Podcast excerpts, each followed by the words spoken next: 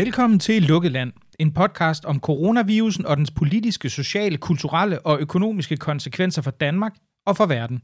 Mit navn det er Mikkel Andersen, og hver anden dag der taler jeg med en person, som har særlig indsigt i nogle af de problemstillinger, der er forbundet med den største krise i nyere Danmarks historie.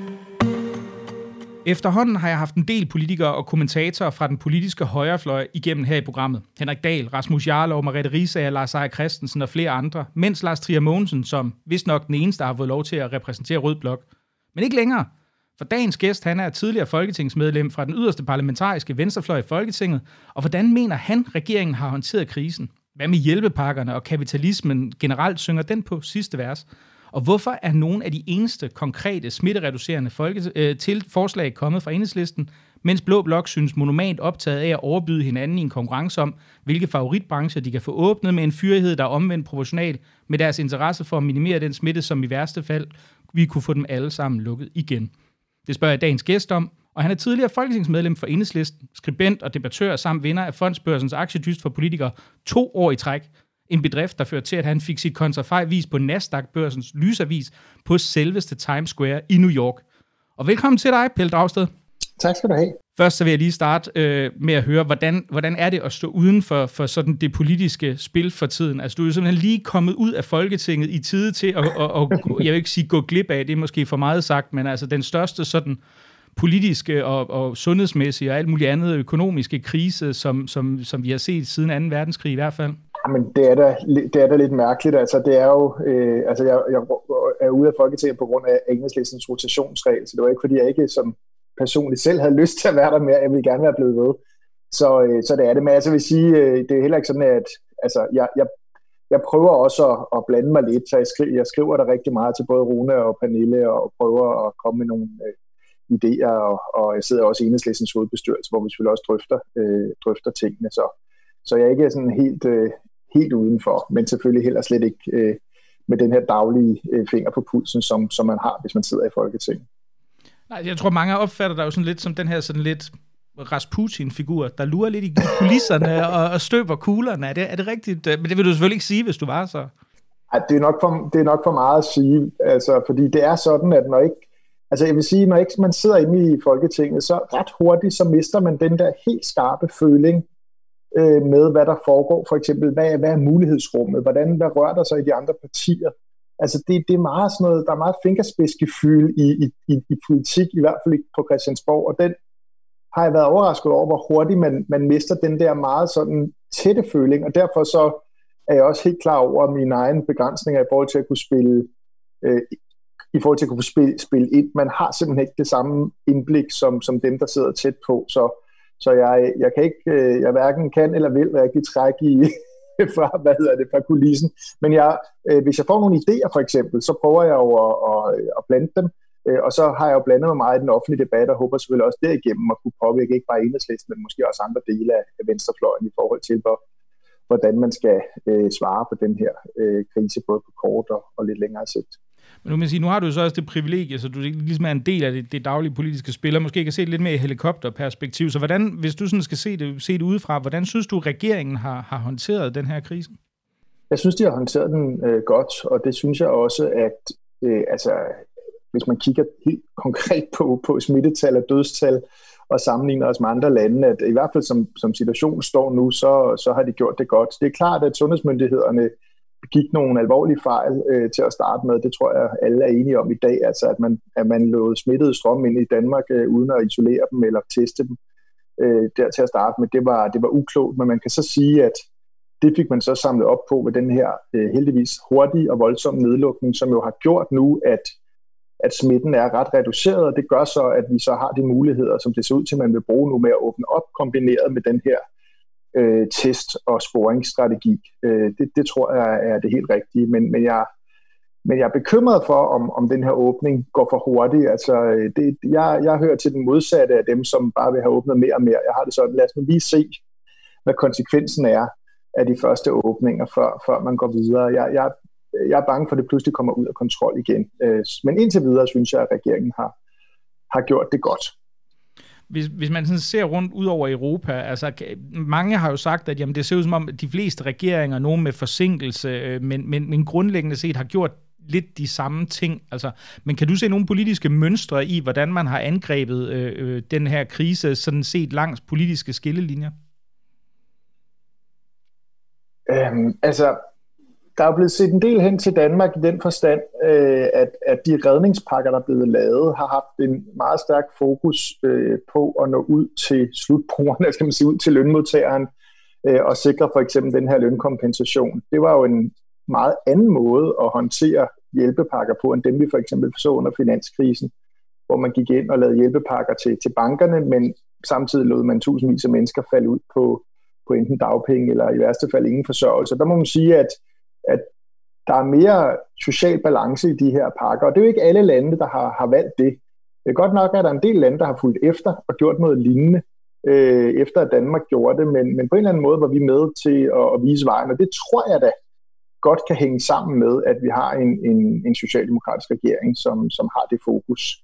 Øh, men det er jo svært at sige, øh, hvordan den her regering havde blevet håndteret, hvis Lars Løkke havde vundet valget. Jeg kan godt være en anelse bekymret, når jeg ser på den måde, han har, han har ytret sig, øh, som jeg synes har været øh, helt ærligt lidt uansvarligt, lidt, lidt laissez-faire, men det er jo ikke sikkert, at han havde forholdt sig sådan, øh, havde han været statsminister.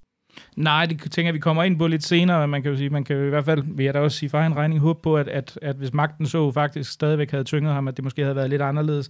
Men, men jeg tænker på nu, i forhold til, til de her hjælpepakker, så er det en af de ting, der har slået mig, det er, at, at jeg tror, mange danskere er egentlig ikke klar over, nu uanset hvad politiske sym- eller antipartier, men over, hvor, hvor, hvor bredt de er blevet bemærket rundt omkring i verden. Altså, jeg ved, du selv har, har lagt mærke til, at jeg tror, det var New York Times, der har skrevet om det, men den engelske regering har jo faktisk også holdt dem frem som et eksempel til, til eller et forbillede til efterfølgelse. Jeg mener, The Economist har skrevet om dem også som, øh, som, noget, øh, som noget af det. Så det må man vel sige er en, er en lidt en præstation alligevel. Helt sikkert, og progressive økonomer fra Piketty til Gabriel Zuckman og andre har fremhævet Danmark først med, med de her hjælpepakker, og siden selvfølgelig også med, med nogle af de her specifikke modkrav, som, som i høj grad var enhedslistens øh, ære, de kom ind altså med, med ud, stop for udbytteudbetaling til de virksomheder, der er omfattet af pakkerne, og det her delvise indgreb mod virksomheder, som, som opererer for skattely, som desværre er lidt demonteret på grund af EU's øh, regler, men dog i hvert fald øh, var et vigtigt symbolsk øh, perspektiv. Men, men de her hjælpepakker, det er vel også et eller andet sted, hvis man sådan ser det ud, for det er vel også venstrefløjens drøm. Altså, der bliver sprinklet milliarder ud til, øh, til, til borgerne af offentlige midler, og, og man understøtter sådan set dybest set, øh, hvad kan man sige, øh, ja, arbejderklassen for, for offentlige midler. Det er vel som, øh, som, så, så godt, som det næsten skulle være, eller hvordan? Øhm, altså, jeg synes, det er svært at se, hvad man ellers skulle gøre i den her situation, men, men, øh, men jeg tror ikke, at jeg sådan vil beskrive dem som, som decideret venstreorienteret. Altså, det er jo også meget typisk, synes jeg, at det, det er alle partier i Folketinget, der er gået bag. Det er jo, det er jo sådan fuldstændig nyt, at, at man gør det her. Altså, det er jo helt øh, utroligt, at man pludselig kan finde 250 milliarder kroner øh, altså ud af den blå luft, han har sagt, når man tænker på, hvordan man ellers har snakket om økonomi i de seneste, seneste år. Altså, på den ene side, så øh, redder man jo lønmodtagerne. Man går også ind og dækker en masse faste udgifter for, for virksomhederne. Øh, og man kan sige, hvis man kigger på, hvem der nominelt, altså i kroner og øre, får mest ud af den her pakke, altså hvilke personer, der gør det, så er det klart, at, at hvis du er en, en aktionær i en mellemstor øh, virksomhed eller en hovedejer, som uden de her redningspakker havde mistet alt, så får du jo mere ud af dem, end, end den lønmodtager, som, som får dækket en, en, en lav lønindtægt, som øh, øh, vedkommende havde haft. Så jeg synes ikke, man kan sådan sige, at det entydigt er en venstreorienteret pakke. Det er jo en pakke, som grundlæggende også har det formål at holde, holde øh, en økonomi i gang øh, og vende tilbage til en økonomi, som jo i mine øjne ikke er optimalt set med, med lønmodtagerbriller, øh, men det kan vi måske vende tilbage til. Mm. Men jeg tænker, øh, sådan økonomisk, altså jeg, da, da jeg så de her reaktioner på de her hjælpepakker, der kom, altså der tænkte jeg, jeg har aldrig set noget øh, sådan, og det skal siges, økonomi er slet, slet ikke mit, mit stærke, min stærke side ellers. Men altså, ved du, hvor ideen til, til, til de her hjælpepakker og den måde at skrue en, hvad kan man sige, en understøttelse af økonomien i en så exceptionel situation, hvor den stammer fra? Nej, det ved jeg faktisk ikke. Nej, det er, ret, det, det, det er meget fascinerende. Altså, hvor, hvordan, det er også, ja. fordi det går så ekstremt stærkt i de der dage.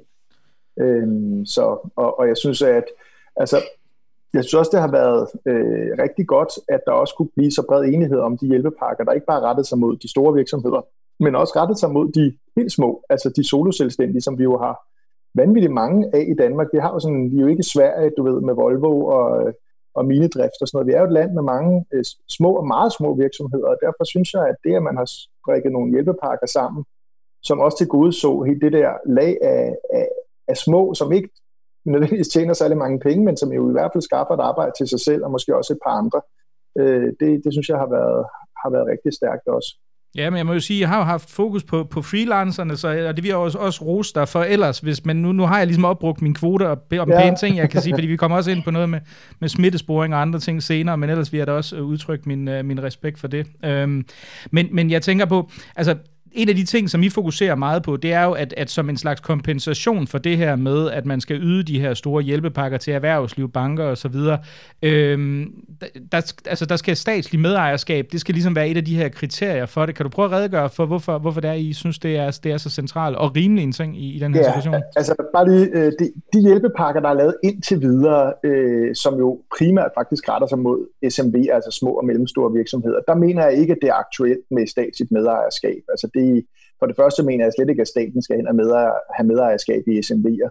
Og for det andet mener jeg heller ikke, at, at de hjælpepakker er et omfang endnu, øh, når man ser på den enkelte virksomhed, som, som, vil, øh, som vil berettige det, øh, med mindre at det skal vare meget lang tid. Men øh, det, som jeg har talt om, det er, at hvis vi, øh, når vi ser lidt frem i tiden, øh, eller det kan også hurtigere blive aktuelt, øh, Øh, skal ud og lave egentlige bailouts, altså som vi så det under finanskrisen, som man allerede ser det i USA i nogle brancher, altså virke store aktieselskaber, børsnoterede eller unoterede banker, som går er på vej mod betalingsdansning, øh, eller for den sags skyld er, har risiko for at blive opkøbt af fremmede stater eller øh, udlandske kapitalfonde. Selvfølgelig også specielt der, hvor der er tale om, om central øh, infrastruktur eller meget centrale dele af vores økonomi der kan staten øh, blive nødsaget til at gå ind med kapital. Og det kan man så gøre på to måder. Enten kan man låne pengene, øh, sådan som man gjorde under finanskrisen øh, til bankerne, øh, eller også så kan man gå ind øh, med det, man altså, kalder equity, altså gå ind med at få aktieandele. Øh, og øh, det mener jeg, at øh, man bør gøre. Det er også det, man gør i Tyskland, og, og man gjorde det også mange steder under finanskrisen. Og grunden til, at jeg synes, man skal gøre det, øh, det er primært ud fra egentlig et markedsøkonomisk synspunkt, der handler om, at øh, det er usundt, hvis ikke aktionærerne i de her virksomheder kommer til at tage et tab. Øh, og hvis man går ind og bare låner pengene, så genopretter man sådan set øh, virksomhederne, uden at aktionæren reelt har taget tab, og vi så jo også efter sidste finanskrise, hvordan de kunne gå ud som de store vindere, hvis man ser på Danske Bank-aktien for eksempel i de efterfølgende år. Øhm, ved at lave det her, øh, hvor man går ind og får en statslig aktiepost, så udtynder man jo de øvrige aktionærers øh, ejerskab, og de tager altså det tab, de skal tage. Øh, og det, det er vigtigt ud fra det der begreb, som hedder moral hazard, altså at man ikke skaber en situation, hvor der bliver et incitament i de store virksomheder for at optræde øh, øh, uansvarligt, for eksempel ved at øh, ud, altså tømme ud af egenkapital med meget store udbytter og aktietilbage, betalingsprogrammer, fordi man ved, at hvis man kommer i problemer, så kommer staten bare og giver en et lån, og så kan man køre videre. Så det er egentlig øh, et af hovedargumenterne for, hvorfor det er vigtigt.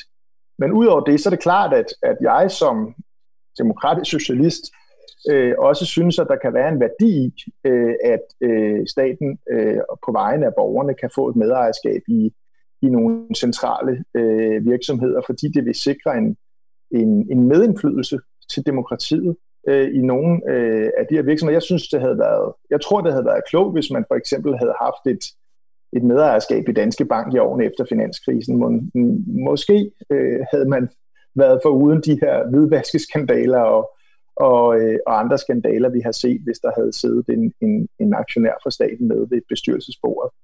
Øhm, og endelig så handler det om retfærdighed. Altså det handler om, at hvis staten går ind og tager en risiko, Øh, og det gør man jo, når man skyder kapital ind i en kriseramt virksomhed, så skal man ligesom alle andre aktionærer øh, også belønnes øh, for at tage den risiko, og, og, og det gør man jo ved at, altså det vil også få del i upside, altså det vil sige, når det går godt, så, så får staten, altså borgerne, dermed en, en indtægt. Ikke?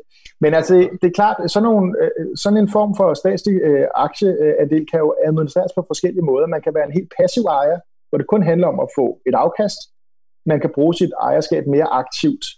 Øh, og det er jo lidt forskelligt fra land til land, hvordan man, man gør det.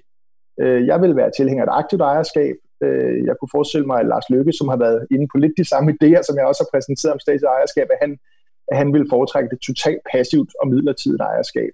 Men det er jo noget, man må, man må drøfte politisk øh, om, hvilken form for ejerskab man vil udøve i de virksomheder, hvor man går ind med kapital. Men, men kan man ikke sige, altså, fordi, at, at der er et element af den her krise, der er radikalt forskelligt i forhold til finanskrisen i, i 2008, i den forstand, at det her er en fuldstændig, for stort set alle uforudset, sådan 100-års hændelse. Eller mm. jeg ved selvfølgelig godt, du kan argumentere for, at den i nogen grad har været forudset. Bill Gates har jo larmet om det i lang tid, og flere andre. Men, men, men en krise, som grundlæggende er kommet bag på både erhvervsliv, beslutningstager og i allerhøjeste grad også borgere. Det, altså, og der må man jo sige, at mm. det, de tab, som der bliver påført erhvervslivet, i nogen grad vel også er politiske. Altså man kan sige, hvis du laver et rejseforbud, så er det jo svært at, altså, at, at, at, altså at flyve for SAS og tjene penge på det. Altså så er det vel en måde at sige, altså, så siger man vel lidt, vi fratager muligheden for at, have, for, for at tjene penge, og derefter vil vi gerne have en del af jeres virksomhed, hvis vi skal kompensere for det tab, vi har påført jer igennem lovgivningen. Det... Ja, altså, jeg synes, jeg synes ikke, at man kan stille det op på den måde, at det er staten, der har påført tabet, altså fordi det er, en, det er en global pandemi, der har skabt de her tab. Altså havde staten ikke lukket ned jamen så havde kunne tingene ende med at se endnu værre ud. Altså så kunne vi jo stå i en situation med et, et fuldstændigt sammenbrud. Øh, vi har jo set andre lande, hvad der er sket. Altså USA, som var længe om at, øh, at gribe ind, der er de økonomiske konsekvenser betydeligt større. Så øh, øh, i den forstand synes jeg ikke, at man kan sige det staten, men det er rigtigt nok, at, øh, den, at selve den krise, vi oplever lige nu, øh, den er udløst af noget udefrakommende, nemlig en, en, en, en global pandemi. Men men det er vigtigt at være opmærksom på, at inden vi overhovedet havde hørt om corona, øh, der var økonomien allerede på vej mod recession. Altså hvis du går tilbage og læser Economist øh, fra efteråret, så øh, var stort set alle økonomer enige om, at vi var på vej mod et tilbageslag, og der var nogle meget store ubalancer i økonomien. Altså sagen er jo, at siden sidste krise er der jo aldrig rigtig kommet sving i den. Altså vækstraterne har været historisk lave, produktiviteten har været lav, og så har vi set den her fuldstændig afkobling mellem de finansielle markeder og realøkonomien. Så øh, jeg mener jo, at den krise, vi ser ind i, når vi nu er hen over den her nedlukning og kigger frem, det er en krise, som godt nok er udløst og forstærket af, af coronaudbruddet, men, men var en krise, vi havde set under alle omstændigheder.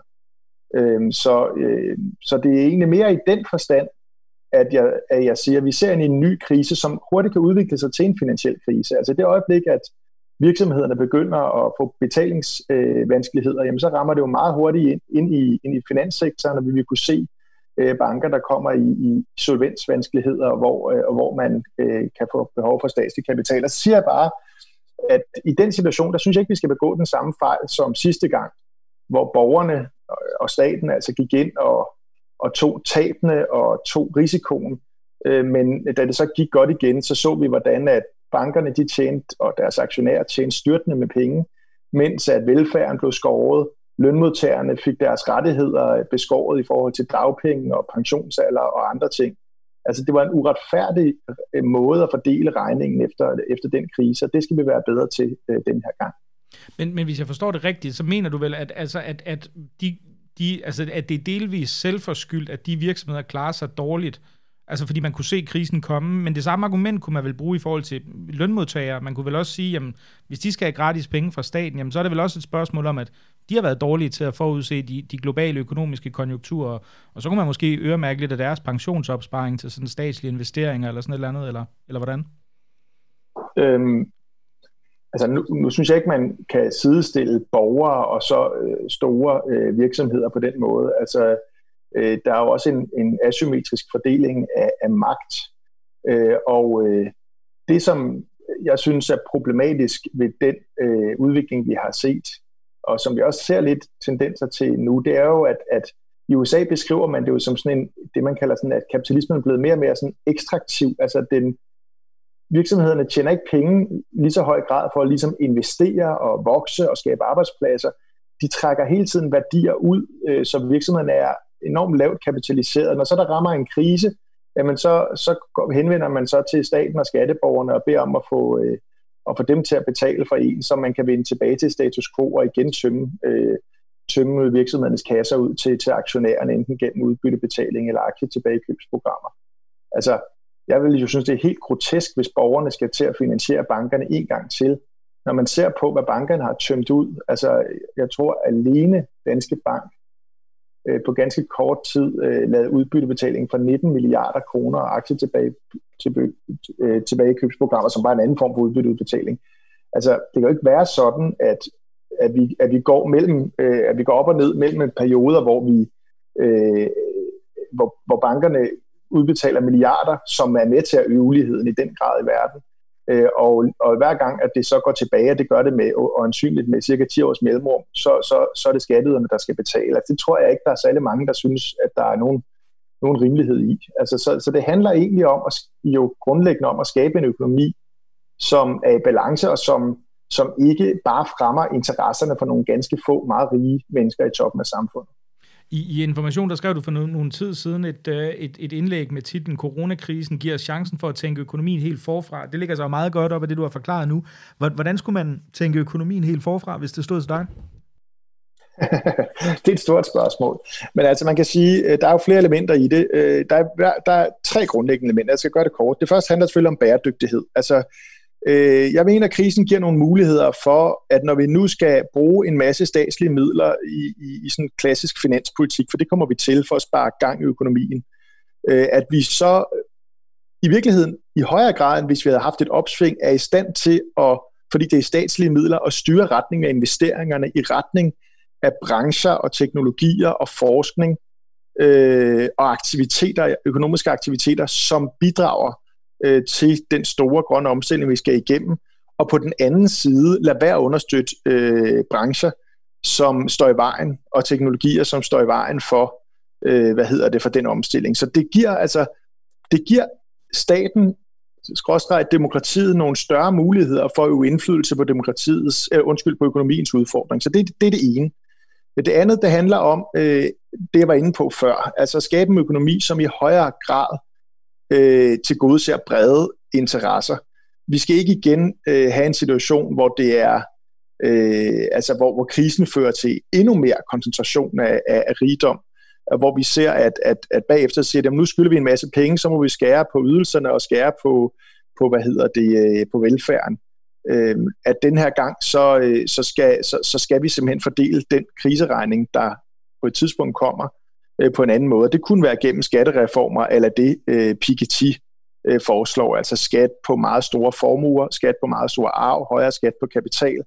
Øh, og endelig så handler det om demokrati, og det, der vender vi jo lidt tilbage til det her med, øh, med, med det statslige medejerskab. Altså kan vi få en økonomi, hvor vi som borgere, uanset om det er som forbrugere, eller som medarbejdere, eller som borgere i demokrati, øh, kan få en lidt større indflydelse på den økonomiske udvikling, øh, så, så synes jeg jo, det vil være positivt. Det, det kan man jo ved at fordele ejerskabet i vores økonomi øh, bredere. Altså de, i Danmark har vi jo i virkeligheden en lang historisk tradition for et ret distribueret ejerskab. Altså store dele af vores øh, moderne økonomi er bygget op i, i andelsbevægelser. Øh, stadigvæk i dag er præget af, af demokratiske andelsbevægelser. Vi har haft en, en, en stærk offentlig sektor, som også før i tiden for eksempel drev bank, altså Shiv forsikringsselskab. Så vi havde øh, en økonomi ind til 70'erne, som i virkeligheden havde et relativt distribueret øh, ejerskab. Øh, og så har vi så i den der nyliberale epoke set en, en udvikling i retning af, af sådan meget mere øh, koncentreret ejerskab, og den her meget mere kortsigtede form for, for ejerskab, selvom det slet ikke er lige så slemt i Danmark som andre steder. Så, så det sidste element handler simpelthen om at skabe en, en mere demokratisk økonomi, hvor vi som, som borgere, forbrugere og medarbejdere har større indflydelse på, på virksomhederne og deres beslutninger. Men, men er det, det er jo en af de ting, som jeg sådan tænker, altså i, i, i Danmark har man vel ret gode muligheder, hvis man vil, altså for at lave et, et, et, et arbejderkooperativ eller en andels eller kollektivt eget virksomhed, hvis det er det, man ønsker. Der er vel ikke nogen sådan øh, strukturelle ting i vejen for det. Det er vel en mulighed, der står alle frit for? Øh, ja, altså, og der sker jo også, der bliver jo også oprettet stadigvæk heldigvis øh, nye kooperative virksomheder. Øh, men, men det er ikke helt nemt. Altså, hvis du går ned i din bank og siger, hej, vi vil gerne starte et, et, et medarbejderkooperativ, så er det ikke sådan, at kreditten hænger, øh, hænger på træerne, for det er, usæd, det er usædvanligt, og det er ikke noget, som, øh, som er nemt. Så det, man kan se øh, i andre lande, øh, bare Sverige, men også øh, Tyskland, Frankrig, Spanien, USA, Kanada, øh, der ser man en meget, øh, meget mere voldsom udvikling af demokratiske virksomheder, og det skyldes simpelthen nogle målrettede øh, en målrettet arbejde for politisk hold, hvor man har sikret øh, adgang til kredit, øh, adgang til rådgivning, øh, øh, hvor øh, man for eksempel giver kooperativer nogle fordele i forbindelse med, øh, med offentlige ordre og den slags ting for at understøtte den her branche, fordi man siger, at der er en særskilt værdi i, at almindelige mennesker, medarbejdere og forbrugere øh, får en større øh, indflydelse på økonomien, så ikke at, at man koncentrerer øh, magten og velstanden på så få hænder, som, som, man gør, øh, som man gør i dag. Så det er jo det er noget af det, jeg mener skal til. Men det er jo rigtigt nok, at det er jo ikke sådan, at man ikke kan starte øh, andelsvirksomheder i dag, og det, det sker jo også, at vi har jo sådan noget som øh, den økologiske hvad hedder det, jordbrugerfond, som er en ny type andelsvirksomhed. Vi har øh, byggevirksomheden Logik, øh, vi har øh, en, en, en, en række andre. Øh, og så har vi selvfølgelig de gamle, altså vi har jo stadigvæk Coop, 1,9 millioner medlemmer, det største kooperativ i, i, øh, i, i Danmark. Så det er jo ikke sådan, at vi skal starte fra scratch. Vi har heldigvis øh, lange og gode erfaringer med, at øh, man sagtens kan drive virksomheder på en mere demokratisk måde, end, end den måde, som mange moderne virksomheder bliver drevet på. Nu nævnte du selv øh, klimaet her lidt tidligere. Jeg tænker på, i lyset af de her gigantiske, og det er jo så næsten altså sådan nogle Anders agtige øh, beløbsstørrelser, vi har at gøre med øh, i, i hjælpepakker, og de, de øh, investeringer eller de udgifter, der er for indeværende, altså er der så nogen realistisk udsigt til, at den her ambitiøse grønne omstilling øh, og de her ulighedsreducerende tiltag, som I i enhedslisten var med til at få nedfældet i det, i det efterhånden meget berømte aftalepapir, er der, er der nogen udsigt til, at det realistisk kan, kan implementeres? Ja, det mener jeg absolut. Altså for den her krise har jo også vist, at det der med, hvor mange penge man har, det er jo et, et relativt spørgsmål. Altså at øh, Danmark har jo haft en, en, en og har, en, har stadigvæk en lav gæld i forhold til, jeg bare sammenligner os med Tyskland eller andre lande. Det vil sige, det der med at gå ud og låne nogle penge øh, til en indgangsudgift, og det er jo det, der er med den her klimaomstilling. Mange af de øh, udgifter, der er, er indgangsudgifter. Øh, og derfor kan man vel sige, at, at den her krise har jo vist, at, at det kan man godt. Man kan godt gå ud og, og låne øh, penge øh, og bruge dem til den her investering, for det er en investering, der skal foretages under alle omstændigheder. Jo længere vi venter, jo dyrere bliver det, så der er, som vismænd også har peget på, en samfundsøkonomisk fordel i at låne pengene nu, mens renten er lav, og få lavet de her øh, investeringer. Så, så det mener jeg øh, at, at, at fuldstændig nødvendigt. Og i forhold til forståelsespapiret, så, så vil jeg gerne sige fuldstændig klart, og det ved jeg, at jeg er enig med enhedslæsens hovedbestyrelse og enhedslæsens folketingsgruppe om, at der ikke er noget som helst, der er ændret i forhold til det forståelsespapir. Altså, vi fik nogle meget vigtige øh, betingelser øh, skrevet ind, blandt andet, at en socialdemokratisk øh, regering ikke må øge den økonomiske ulighed, øh, ikke må øh, øh øge utrygheden for lønmodtagerne, altså for eksempel gennem nye reformer, der rammer arbejdsløs, øh, og ikke må sænke skatten øh, øh, på de rigeste. Og det er det mandat, som, som Mette Frederiksen sidder på, og det var det før coronakrisen, og det er det efter coronakrisen. Det er simpelthen betingelsen for, at hun kan regere øh, med en, på grundlag af enhedslistens mandater. Det er jo en diskussion, vi har brugt lang tid på at tage i vores parti, og den står fuldstændig fast, øh, også efter det her. Det er ikke blevet mindre vigtigt. Det er nærmest blevet mere vigtigt. Altså, jeg ved godt, at der var nogle socialdemokrater under sidste krise, øh, som ligesom mente, at på grund af finanskrisen, så var man nødt til at lave for eksempel de angreb, øh, som man lavede på lønmodtagerne. Øh, men det forstår jeg ikke, for det er da netop under en krise, at det er allervigtigst, at, at, at venstrefløjen, herunder også Socialdemokratiet, øh, står på almindelige menneskers side og sørger for, at, øh, at de har rimelige vilkår. Og, og derfor så, så er det klart, at øh, vi skal ikke have en gentagelse af det, der skete med øh, under Torning og, og Corridon, og, og det var jo lige præcis de erfaringer, der førte frem til, at enhedslisten jo ændrede øh, tilgangen til, hvordan vi vil agere som, som støtteparti, og, og altså betinget, øh, at der skulle laves et, et, et papir og en aftale, før at Mette Frederiksen kunne danne regering, og det står fuldstændig ved magt øh, i, i dag, og det, det kan de godt øh, være 100% sikre på i, i regeringen. Så, så hvis der kommer antræk til, at øh, Socialdemokraterne bliver ramt af et anfald af reform af MOK igen, så, så er I klar til at trække øh, det parlamentariske grundlag? Ja, altså ikke hvis der kommer ansatser til, men hvis de, hvis de gør mm. det, altså hvis de gennemfører lovgivning i, i stil med det, vi så under Torning, for eksempel skattereformen i 2012, eller nogle af de reformer, som øh, for eksempel er førtidspensionen, som har ramt af, øh, lønmodtagere og, og syge så hårdt, øh, så, øh, så vil det udløse et, øh, altså hvis det bliver gennemført, øh, gennemført, så vil det udløse et folketingsvalg, det er jeg ganske sikker på. Med mindre, med mindre at, at, at de finder sig et andet parlamentarisk grundlag, hvilket man jo ikke kan, kan, kan afvise. Der er jo øh, løbende lidt bejlerier fra den anden side af folketingssalen. Ja, der er spørgsmålet jo så nok, hvor, hvor store de dele af Folketingssalen, jævnfør de seneste meningsmålinger, vil se ud til at, at blive da. Men altså, øhm, nu, nu kommer jeg til at tænke, jeg nævnte jo, at, at du havde øh, som vinder af, af det her fondsbørsens politiske aktiespil, der havde du jo fået dit, uh, dit billede, ikke, ikke i land og folk, som en gammel sang jo ellers gik, men du har simpelthen fået det på, på Nasdaq-børsens lysavis på Times Square for din evne til sådan at kunne, uh, kunne forudsige aktiekursernes udvikling. Så der vil jeg gerne prøve at høre dig, altså, der er meget spekulation om, når, når, vi, når vi engang kommer ud på den anden side af den her krise, hvad er det så for en, en, en økonomisk udvikling, vi ser ind i? Altså, der er jo de her V-formede kurver, hvor man siger, at økonomien tager et dyk, men så kommer den op igen ret hurtigt på samme niveau, eller også mere sådan en L-formet kurve, hvor den dykker ned, og så ligger på et, et, et lavere niveau igennem en, en længere periode. Hvad tror du er mest realistisk? Jeg er nok, kører nok til, det, til den pessimistiske øh, gruppe. Og det gør jeg af de årsager, jeg var inde på før, at jeg mener, der var nogle, meget, meget stor ubalance i økonomien i forvejen. Altså vi har haft en økonomi, som har været fuldstændig afhængig af, at centralbankerne blev ved med at lave det der, der hedder kvantitative lempelser, som jo går ud på at sende centralbankspenge ind i bankerne og dermed ind i den finansielle sektor. Og hver gang man har forsøgt at skrue lidt ned for det, øh, så er aktiekurserne øh, bullet nedad, og så er man blevet nødt til at sætte gang i dem igen. Så, øh, og, og, og det, at man så har haft de her lave renter og de her kvantitative lempelser, har også gjort, at, at virksomhederne, specielt i USA og Storbritannien og også andre steder i Europa, har forgældet sig i helt ekstrem grad. Så vi har utrolig meget af det, man kalder zombie-virksomheder, altså som i virkeligheden ikke er rentable, men som har fungeret ved hjælp af, af, af billig gæld.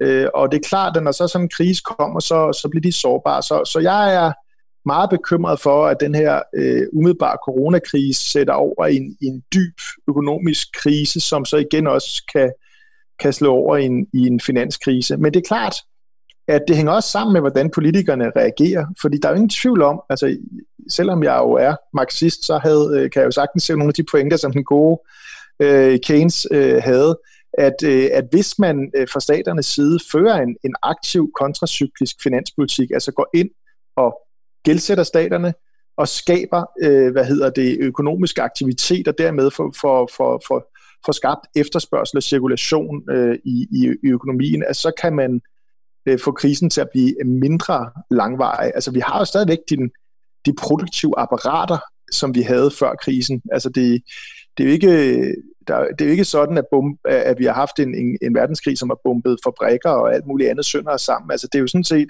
arbejdspladserne står der, og vi kan starte igen. Øhm, så, så den krise, vi ser ind i, er jo en krise, der handler om, om nogle ubalancer, der har været, øh, og var en krise, vi nok havde set alligevel, men ikke med den intensitet, vi ser nu. Og her tillader jeg mig lige at afbryde programmet for en meget kort bemærkning. Lukket land er gratis, og det bliver det ved med at være, men jeg bruger en del tid på det, så hvis du kan lide det, du hører, så vil jeg sætte meget stor pris på et bidrag til mit arbejde med programmet. Du kan give et løbende bidrag per udsendelse, der altså faktureres hver gang, der kommer en ny udsendelse på lukketland.tier.dk, og tier, det staves 10er. Og vil du give et fast månedligt bidrag, ja, så kan du gøre det på patreon.com-lukketland, og Patreon, det staves P-A-T-R-E-O-N. Tusind tak for det, og i særdeleshed tak til alle dem, der allerede bidrager. Og så tilbage til programmet nu, nu det her spørgsmål, det er jo, det er jo nok ligesom at, at, at bede øh, sådan øh, reven om at rådgive hønsene, eller måske omvendt alt efter politisk overbevisning. Men hvorfor, hvorfor står det så helt horribelt elendigt til i, øh, i blå blok for tiden, som tilfældet er? Altså gårdsdagens meningsmåling, skal siges, øh, vi, optager, vi optager det her øh, onsdag aften. Øh, Altså, den viste jo, at, øh, at, at Blå Blok var mindre end Socialdemokratiet. Ikke? Hele blå, samlede Blå Blok. Hvad, hvad er det, der er gået så forfærdeligt galt? Jamen, altså noget af det går tilbage til sidste valg og Dansk Folkepartis øh, fuldstændig øh, ekstreme øh, t- øh, valgnederlag. Altså, det, er jo, det var jo spektakulært, og, og jeg har faktisk ikke rigtig, synes jeg, set nogle rigtig gode analyser og forklaringer af det. Det er klart, at Socialdemokraternes øh, hvad hedder det, øh, flytten sig på udlændingepolitikken har, har været en vigtig forudsætning, men jeg synes stadigvæk, det er besynderligt, at Dansk Folkeparti fik, fik så dårligt valg efter fire år, hvor de faktisk havde øh, ret stor indflydelse og fik indfriet ret mange vigtige krav. Øh, altså sådan noget som at få afskaffet satspuljereguleringen for folkepensionister, for eksempel. Det er noget, at, som enhedslisten har kæmpet for i 20 år uden held. Øh, hvad hedder det? Og, øh, og derfor synes jeg egentlig, at øh, jeg savner egentlig stadigvæk nogle stærke analyser af det, men det er jo hovedårsagen. Det er jo simpelthen, at Dansk Folkeparti er smeltet fuldstændig øh, sammen. Øh, og, og derfor er der meget langt til, øh, til at se et, et blot flertal øh, igen. Altså det, det er jo ligesom et, det er jo, det er jo et nyt politisk landskab. Altså vi havde ligesom en periode fra 2001 øh, til 2019, hvor der var nogle meget bestemte mønstre, og de er bare fuldstændig rystet op nu. Og det vil sige, at det hele skal tænkes forfra på en eller anden måde i, i blå blok. Øhm, så begynder der jo også alle de her modsætninger, som jo har været der hele tiden i blå blok, mellem udlændingestrammer og mere klassisk liberale. Øh, og, og det er klart, at øh, i de år, hvor det var helt åbenlyst, hvordan det der udlændingsspørgsmål var øh, centralt for at, at fastholde magten, der, så der bøjede de mere liberale kræfter sig, men, men i den nye situation, der vil de konflikter formentlig øh, blive, blive stærkere. Så, så, så det er ligesom, øh, altså det var situationen før corona. Så er det klart, at, at det, der sker lige nu, det er jo selvfølgelig også den der effekt, vi ser mange steder, at folk slutter op om, om flaget, og det her tilfælde så øh, med Mette Frederiksens røde, røde af slagsen. Men, men øh, øh, det kan jo hurtigt ændre sig. Jeg vil sige, at når jeg ser øh, Blå Bloks optræde nu, så tror jeg, at hvis jeg skulle være deres øh, spindoktor eller rådgiver, så vil jeg sige, øh, ro på. Altså, øh, øh, hold lige vejret. Øh, fordi jeg synes godt nok, at det der forsøg på at agere sådan opposition, altså når jeg følger dem på Twitter, Sofie Løde og andre, jeg synes, det, jeg synes, det virker øh, krampagtigt og søgt. Altså, det virker som om, nu skal vi finde noget angreb regeringen på. Den ene dag er det IKEA, og den næste dag er det et eller andet andet om zoologisk have. Øh, og så er det noget, man ikke synes, man får, får oplysninger nok. Altså, hvis jeg var dem, tror jeg egentlig bare, jeg ville ligge lidt lavt her og nu, øh, og, så, øh, og så vente på, at, at, at, at den her akutte krise var drevet over, være ansvarlig og være med ind og tage, lave aftaler, som de også gør, og så vil jeg øh, bruge tiden på at, at, at, at, at tænke i, hvordan man kan genopbygge, øh, genopbygge projektet. Fordi jeg, jeg tror, der er mange, der synes, at de agerer lidt, altså sådan lidt teenage fornærmet på en eller anden måde. Det, det synes jeg ikke, øh, det tror jeg ikke gavner dem. Altså jeg må sige, for, for egen regning synes jeg jo, at, at, at noget af det, det chokerende har jo været, og det jo siger jeg jo som, som mangeårig og ganske temmelig blå, øh, altså det er jo at se det ekstremt øh, selektive fokus, der har været på nærmest, som jeg også sagde i introen, at få genåbnet så meget som muligt, uden nogen som helst hensyntagen til øh, smittereducerende tiltag.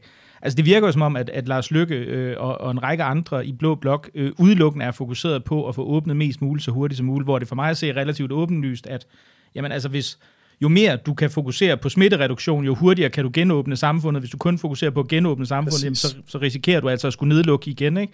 Og, og det synes jeg jo, det må jeg jo så sige, det, det er jo så et af de her, det er jo, der er ikke noget spørgsmål gennem det her, men det synes jeg jo er, er, er en, en, en, en forstemmende udvikling at se os, øh, os, os som, som en, der selv er blå, og egentlig havde forventet øh, lidt mere ansvarlighed. Jamen, det har også undret mig lidt. Altså, man kan selvfølgelig sige, for Lykke er det jo lidt en gratis omgang at sige, ja, ah, men jeg synes, vi skulle gøre det, for han, det sker jo ikke, og han kommer ikke til at tage ansvaret for det. Men, men for, lad os nu forestille os, at den åbning, man bare har lavet nu, fører til en markant øh, øh, genopblussen af, af smitten og sygdommen. Øh, så vil folk der tænke, tænk, øh, så vil folk der tænke tilbage på Lars Løkke og øh, Poul Madsen fra Ekstrabladet og, og de andre i Blå Blok, som ligesom kaldte på endnu mere åbning. Så altså, jeg, jeg synes, det er en lidt, også en lidt risikabel strategi fra, fra deres side. Altså folk kigger jo også på andre lande, hvor man ikke har været lige så forsigtig, altså på Italien og Spanien og øh, selvfølgelig USA som, som skrækeksemplet. Øh, og, og derfor synes jeg, altså jeg, jeg tror i hvert fald ikke, det er klogt. Øh, jeg forstår godt behovet, fordi at det er selvfølgelig noget skidt, at, at store dele af økonomien er, er lukket ned. Det, det går jo ud over mennesker, og derfor forstår jeg godt ønsket om at få åbnet så hurtigt som muligt. Men som du selv siger, man ender jo med, en, øh, man, kan, man kan jo risikere at ende med, at vi så skal lukke hele lortet ned en gang til, og det vil jo virkelig, virkelig være alvorligt.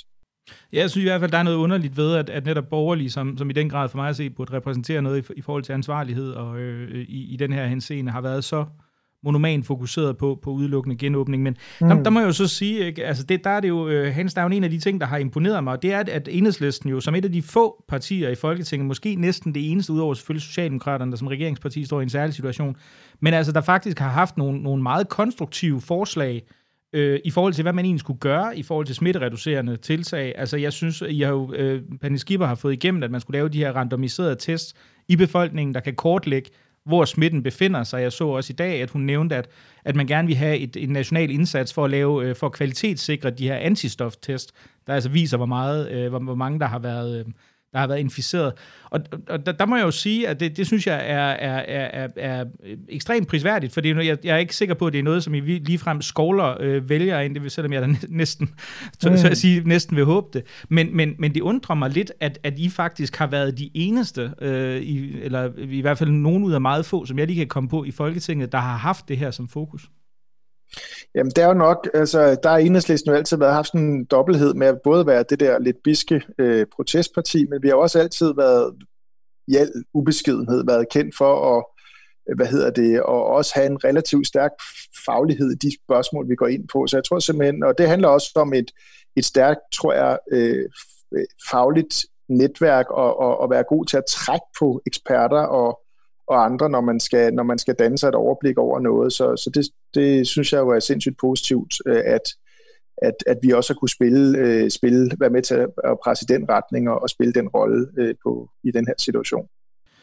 For, for noget tid siden, der, der skrev jeg en klumme, og det, jeg har haft sådan en, en ting med på min Facebook-profil og i klummer andre steder, og øh, at drille venstrefløjen med det begreb, jeg plejer at kalde nazi-tourette, ikke? eller Hitler-tourette, mm. øh, som er sådan et øh, sådan en refleks rygmavsreaktion, hvor man ligesom siger, at hvis man ser en eller anden udlændingestramning, så er det straks noget med, at Hitler skal involveres på en eller anden måde, ikke? fordi nu minder det lidt om holocaust på en eller anden måde. Og der må jeg jo med, med, med undren sige, at den, altså det er jo, det, det er jo, altså jeg ved ikke, om man skal kalde det Kim Jong-un øh, øh, Tourettes eller noget andet, men jeg kan jo se, der har været, altså nu, nu, nu kan man jo se folk på, på, på, blandt borgerlige, der er begyndt at trække, for mig at se, fuldstændig surrealistiske øh, paralleller til både øh, øh DDR, det tror jeg dog i øvrigt var politikken, den kan man så diskutere, hvor borgerlige de er, men altså Markus Knudt, der, der jævnfører Mette Frederiksen med Nordkorea, og jeg kan se, at du også har langet ud efter det. Altså, hvad, hvad, hvad er det her for en, en, en bizarre øh, desperation, der kommer til udtryk her? Ja, jeg, jeg synes også, det virker som, som, som desperation, og jeg tror virkelig ikke, det tjener øh, deres interesse. Der er måske en, en meget lille øh, Øh, målgruppe for, for den slags øh, synspunkter. Jeg tror jo heller ikke, det tjener venstrefløjens interesse at råbe Hitler eller nazi, hver gang der er noget, man synes er, er, er, er for langt til højre. Øhm, men hvad hedder det? Men, men det, jeg, det, jeg selv har peget på, som jeg synes er måske det, det som fremkalder altså sådan lidt øh, det hykleriske i det, i mine øjne, det er jo det her med, at det er jo ikke sådan, at højrefløjen over de sidste 10-15 år har været synderligt optaget af frihedsrettigheder og hvad hedder det, øh, øh, og retssikkerhed og den slags. Altså vi har haft lømmelpakker og terrorlovgivninger, vi har haft håndtrykskrav og smykkelov, vi har haft mørkelægningslov, og jeg ved jo, at øh, jeg har selv været med til at stå og tage de debatter nede i Folketingssalen, og der har været den her lidt laissez-faire holdning, også for liberale, som altid undrer mig lidt. Altså jeg har altid haft det mærkeligt over, at det var enhedslisten som et socialistisk parti, som, som skulle stå som de vigtigste forsvarer for sådan helt klassiske liberale frihedsværdier, altså retten til, øh, hvad hedder det, hjemmets, øh, hvad hedder det, altså ukrænkelighed og øh, til at ikke blive overvåget, til at have en vis indsigt i forbindelse med agtindsigt og den slags ting. Øh, men, men det er ligesom om højrefløjen ikke har været optaget af det, og derfor synes jeg, det klinger endnu mere hult, når man så på grund af de her, i mine øjne, resonable indgreb på grund af en, en meget, meget alvorlig situation, begynder at snakke om, om, om DDR og, og Nordkorea og den slags ting. Det hænger simpelthen ikke sammen med den adfærd, øh, man i øvrigt har haft. Altså, der er selvfølgelig også nogen på venstrefløjen, der er bekymret over nogle af de indgreb, der har været, men jeg må, må sige, at jeg er altså ikke bekymret. Jeg, jeg tror ikke, jeg, jeg ser ikke det, der sker nu, som sådan en, en glidebane. Jeg har været bekymret over mange af de andre indgreb gennem de sidste øh, årtier, fordi der var en eller anden tendens af glidebane i dem, men det her, det er jo så åbenlyst. Der er jo ikke nogen, der har tænkt sig, at forsamlingsfriheden ikke skal genindføres. Altså, hvem, hvem skulle have det ønske? Øh, jeg er selvfølgelig glad for, at enhedslisten fik sikret, at der kom de her solnedgangsklausuler i lovgivningen, altså betyder, at de løber ud af sig selv, med mindre de ikke bliver vedtaget på ny. Det synes jeg var, var vigtigt og godt, men men, men, men, altså, jeg, jeg, jeg synes, der er gået fuldstændig, ja, det er måske meget godt med Nord, Nordkorea Turate. Altså, jeg, jeg, jeg synes, det virker krampagtigt og, og paranoid, øh, de, de reaktioner, som der kommer. Jamen, øh, jamen altså, jeg, vil, jeg vil sige, øh, jeg tror næsten, vi, jeg vil, altså, nu har jeg jo opbrugt min, øh, min, min 10-årskvote for, for enhedsliste. jeg er helt bange for, hvad der sker de næste par uger. enighed i, i, i det her program er jeg bange for, men jeg har en, en, en enkelt her afslutningsvis, så har jeg en lille, en lille bøn, om du vil spørge Pernille Skipper, om hun ikke kunne få indført, at, fordi nu har I været i gang med de konstruktive forslag, så jeg håber lidt på, at der kunne være noget der, om I ikke kan bede myndighederne om at få øh, offentliggjort, og det gør man blandt andet i Tyskland, offentliggjort reproduktionstallet, altså det man kalder R-tallet, for smittetrykket i Danmark på en eller anden hjemmeside et eller andet sted. Så det er bare en idé, jeg, noget jeg selv ja, sidder og tænker, det vil altså, være super dejligt at få, at få og løbende og få offentliggjort. Det sker nemlig kun, når, når journalister, så vidt jeg kan se, spørger, øh, spørger Kåre Mølbak ellers. Øh, så det er øh, en idé, jeg lige vil give videre. Det skal jeg nok give videre, det lover jeg dig. Pelle Dragsted, øh, tusind tak, fordi du var med i dag. Jamen selv tak, det var en fornøjelse.